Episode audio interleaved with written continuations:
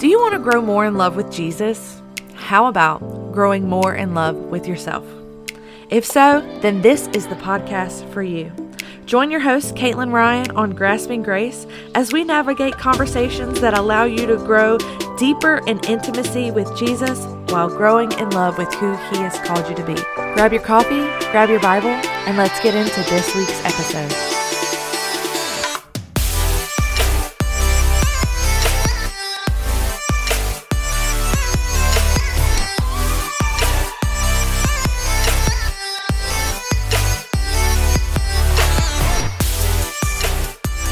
What's up? What's up? What's up, everyone? Thank you for joining Grasping Grace with Caitlin Ryan. For those of you who are new here, my name is Caitlin Ryan, and I appreciate so much that you have decided to take some time to listen to this week's episode. So, for this week, I had this whole thing planned out of what I wanted to talk about with you guys. And as I was recording it, I was just like, I am I'm not believing in this at all. Like I don't want to ever release content to you guys that I'm really this just this my heart is just not in it. And so um, yesterday, I was praying to the Lord yesterday morning. And for those of you who are on my Facebook, you'll know I kind of touched base with this on my Facebook Live. But I was praying yesterday morning and I was just like, God, what do you do when you don't know what to do? like what do you do? What do you do when you don't know what to do? Like for this week what do i do? Um, for my facebook live yesterday i'm a part of this thing called the 40 day uh, harvest challenge. And uh, it's with evangelism and stuff like that. And so i was just like god what do you do when you don't know what to do? And he kept bringing this scripture to my mind. And it was um, james 5 verse 16 where it says, And the effectual, fervent prayers of the righteous availeth much. And that was the one scripture that I just kept hearing over and over and over again. The effectual, fervent prayers of the righteous availeth much. And I was like, God, why am I hearing this scripture over and over and over again? Like, wh- why? And he's like, Because this is what you do when you don't know what to do. So the effectual, fervent prayers of the righteous availeth much. That means that the righteous prayers of a people carry power, they carry weight, right? They carry weight. And he began to speak to me in this. So currently, I'm going through a season of where I am in total reliant on the Lord. Um, I think, obviously, in every area, we should be totally reliant on the Lord, but He's put me in a place of where I can only depend on Him. And that's it. Only depend on Him. And He's even told me, Caitlin, give me one month to show you that I will sustain you. And he's confirmed that through a people. And so I'm in this place of where I am realizing that a shift and a transition are two totally different things, um, but they can happen at the exact same time. So some things have totally just shifted in my life. And then I am walking through the transition of that shift. And so I'm in this this place again of just being totally reliant on the Lord. And so, in this process of being totally reliant on the Lord in this month of my life, He brings me to James 5 16.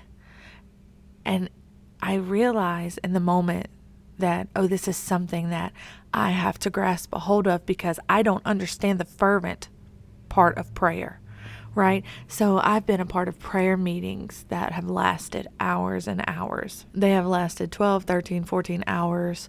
But when I think about Elijah, when he prayed for it to not rain and it listened for three years, and then when he prayed for it to rain, and then it did. When I think about Jesus, the moment before he was taken to the cross and he was praying to his Father and he was he was sweating blood I think of that as fervent, right? I think of that as like that is something that carries a lot of power.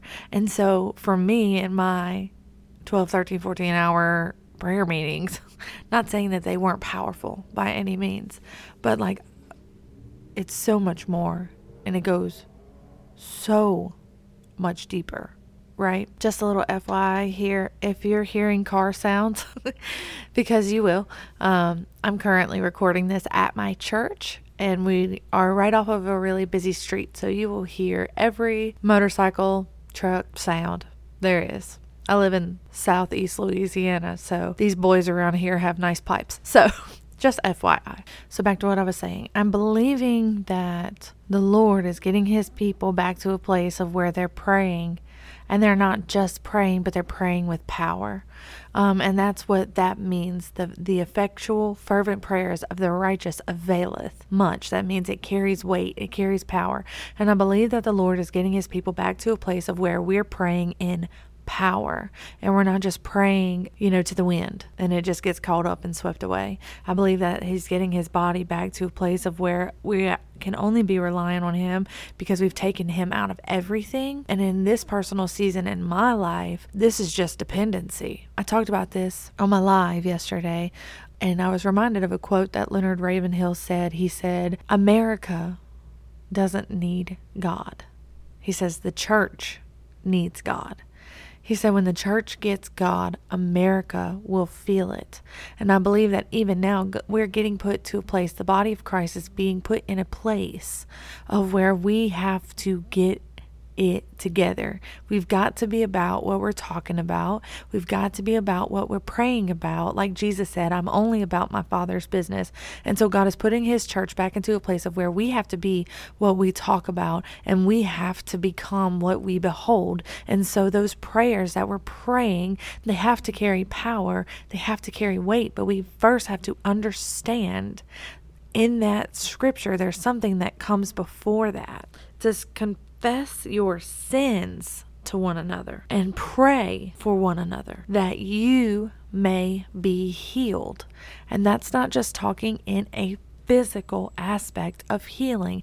That's talking in a spiritual aspect of healing. I believe that God is unifying his body together. He's unifying his people together. And this could be why we're going through so much in America right now, is because we've been not unified for so long. And so he's bringing unification together within the body, within the nation, and that we can confess where we have fallen short, where we have done wrong. And in that brings spiritual healing. So that way, when we pray fervently, it carries power and it's not just meaningless. Let me correct that in saying I don't believe that any prayer is absolutely just meaningless, but I do believe that prayers carry weight.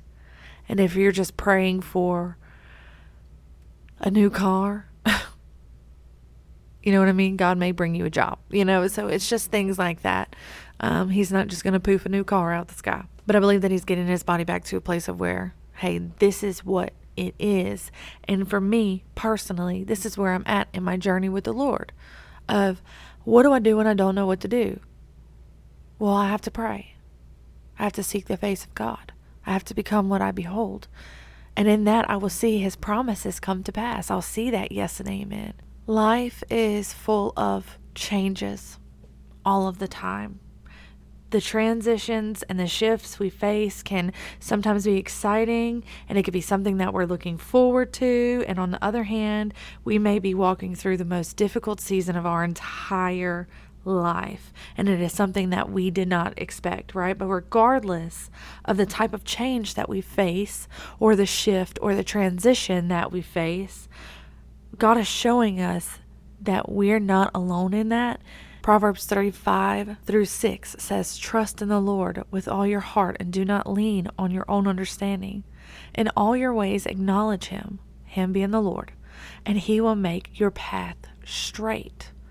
What do you do when you don't know what to do?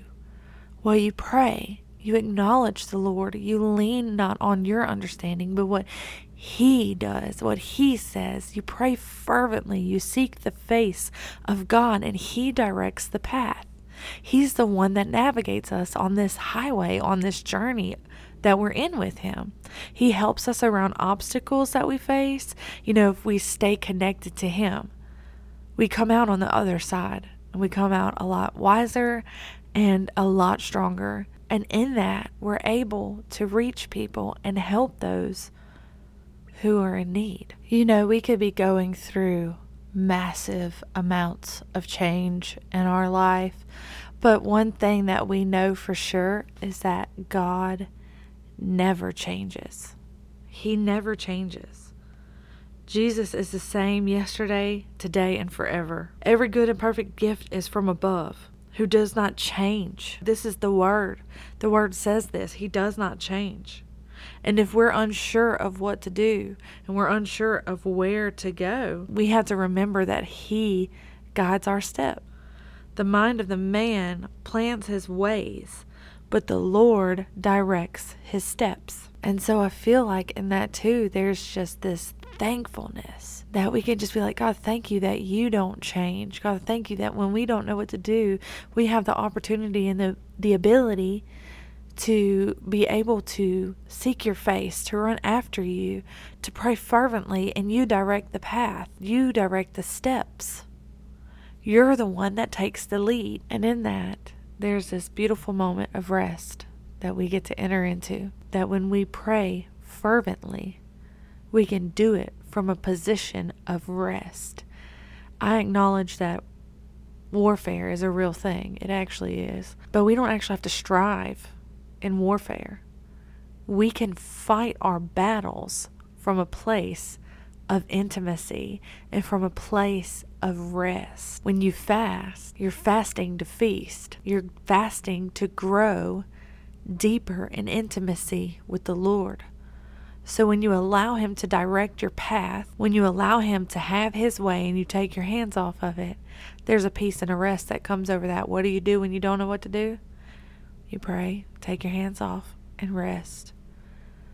You know, everyone knows that song that says, This is how I fight my battles. And there are many ways that people fight their battles fighting from a place of rest, fighting from a place of intimacy, fighting using the Word of God, just reading the Word itself, um, fighting from a place of praise and worship. These are ways to fight a battle, we can fight and feast at the same exact time. You know, God says that He prepares the table for us to eat. And He says that our enemies become our footstools. So as we pull up a chair at the table and we feast, we can feast with a position of rest. You know, intimacy drives passion. And sometimes when you're passionate about something, it's because you've understood it, you've taken the time to get to know it, you've taken the time to learn it, and you really stand for what it is. This is fervency. This is fervent. Fervent actually means hot, burning, glowing, having showing great warmth of feeling, or intensely devoted to something the word fervent actually derives from a Greek word, I believe it's called energio, which means energy. There's this great deal of energy that goes behind a fervent prayer. That's why it says it carries power. When you're turning on a light, you're powering it up. And so fervency is based off of intimacy and passion. It's not something that just is normal but it can become normal if you are living from a place of passion and zeal and praying from that place, still in the position of rest. It becomes normal to pray a fervent prayer. It becomes normal to pray with passion and zeal. It becomes normal to carry power in your words because you have spent time getting to know the one that you're talking to, getting to know the one that you're partnering with in prayer. And so, if you're listening to this right now, I just release over you intimacy with Jesus. I release over you the heart and the desire to be able to pray fervently with the Lord, to partner with the Lord in prayer from a place of rest and intimacy, that you can grow to know Him more and deeper in partnership together. And in that, you can see power and transformation behind your prayers. So, if you are in a place right now where you just don't know what to do, run after Jesus. Seek the face of God. Allow that passion to be stirred up inside of you to run after your Father and get to know Him because I can promise you, He's waiting for you to take your hands off of the reins and allow Him to take control. What do you do when you don't know what to do? You remove your hands. You seek the face of God and you let Him do what He knows best. He's been God a long time. He knows exactly what He is doing.